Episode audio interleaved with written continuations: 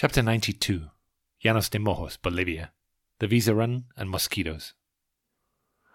We set off, crossed the river, and ploughed our way with the four wheel drive through the mud. It was dark by the time we arrived at the house, where we'd left the motorbike and provisions. We set Benjamin off to get to an estancia, which was our goal. We met it just before the rain came down, and we could all relax and enjoy our dinner of tea and bread now that we were here. It was raining in the morning, so we couldn't even go out. We had a rare breakfast, which was a nice change from crackers, which is what we eat every day when we're working. Some bloke was hanging around the house all morning, and it turned out that his car was stuck, and he wanted us to tow him out of the mud. He seemed quite anxious as there were women and children in the car. We had something called masaco, which is cheese mixed with some cereal. It was a bit stodgy, but very filling. We went back to shelter from the gales and didn't go out again until later when the wind had died down a bit. Toa went into the island with a nest to nail down some metal around the trunk to stop predators from climbing up and eating the eggs and chicks. Benji and I went off bushwhacking around some other islands nearby and saw a few nice birds, including a savannah hawk and a female black-tailed tityra, but no blue-throated macaws. I was hot and sweaty and stressed out by the mosquitoes. It was quite nice to come back and bathe in the lake. Toa, Benji, and I were going back to Trini, but Zack was staying put to observe the nest. It was a long drive back, and we were all pretty tired. Toa and I went to the airport to check on a ticket to Guayara on the border with Brazil. I was going to take a little trip up there to renew my visa, and we got a ticket for me leaving tomorrow. Two new recruits had just arrived Alejandro from Costa Rica and Agostina from Ecuador. I had a quick chat with them, and they seemed really nice.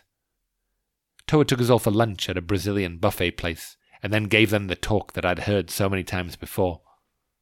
They were to head straight to the main camp by plane that afternoon, and so I took them off to the market in the truck to buy them supplies. The clutch packed in halfway there, and I was blocking a busy road, so Alejandro and I got out to push while Agostina steered it into a space in front of the church. I ran back to give Toa the bad news, and then the three of us went off to the Pompeya market on taxi bikes to buy veggies and other stuff. I could breathe a sigh of relief once they'd all left on the plane. I dumped most of my stuff in Toa's room and jumped on a bike taxi to the airport. I handed in a slip of paper I'd been given and was given my boarding pass. I sat down on some seats nearby and watched the doors to see when people started going through.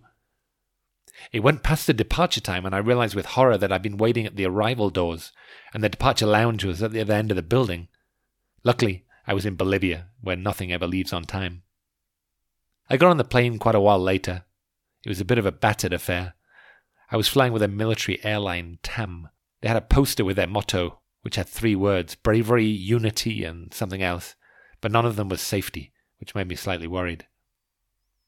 I arrived safely, though, and found a nice little hotel in Guayara, clean with a nice leafy courtyard. Getting into Brazil and back was all routine, and I was good for another 90 days in Bolivia. Back in Trinidad, I had lots of shopping to do. I was going back to where I left Zack, so we needed supplies.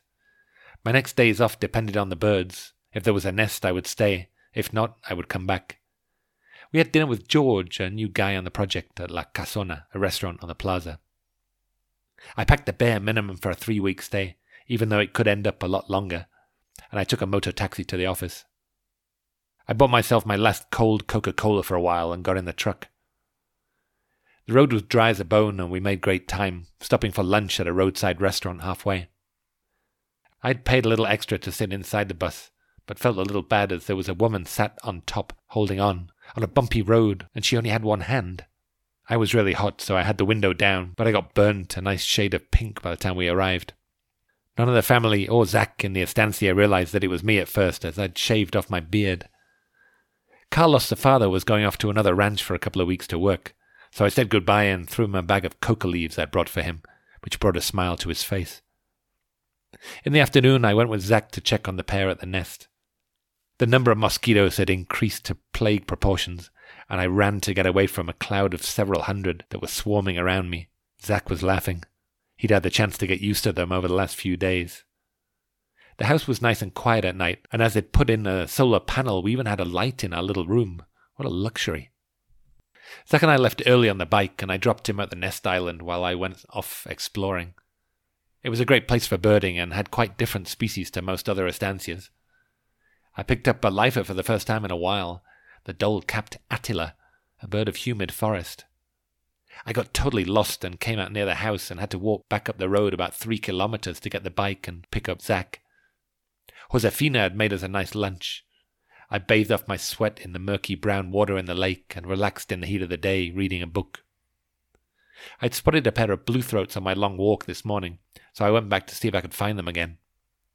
A couple of boys started following me along the road, which annoyed me, especially as when I stopped to take a look at a bird, one of the little bastards took a shot at it with his catapult, a cheap toy that everyone buys their sons here. After an hour, it started raining, though, and I flagged down a truck which dropped me back off at the house. I was tired and slept in a little, so walked fast to get to the nest. There was no using the bike after the rain. When I was getting into the blind to observe the birds, though, they flushed and didn't come back for two hours. It took a while to kill all the mosquitoes that had followed me under the mosquito net, but once I had, it was a little piece of heaven. And with no birds to see, I had a bit of a nap. Walking around in the afternoon, I was permanently surrounded by mosquitoes, and it was starting to drain me mentally. I hoped to be free of them in the evening, but bathing in the lake when I got back, there were loads there too. I really wanted to escape somewhere. The next day it was my turn in the blind, and I sent Zack off to search what he called Jungle Island. But we both came back empty handed, no birds. The bike started playing up and conked out at one point, but we made it back okay. It was a relief to get back and jump in the muddy lake and wash the sweat off me. About twenty meters out was a large caiman which glared at me with its evil looking eyes before sinking below the surface. I got out and sat on the wooden platform over the water instead, just in case.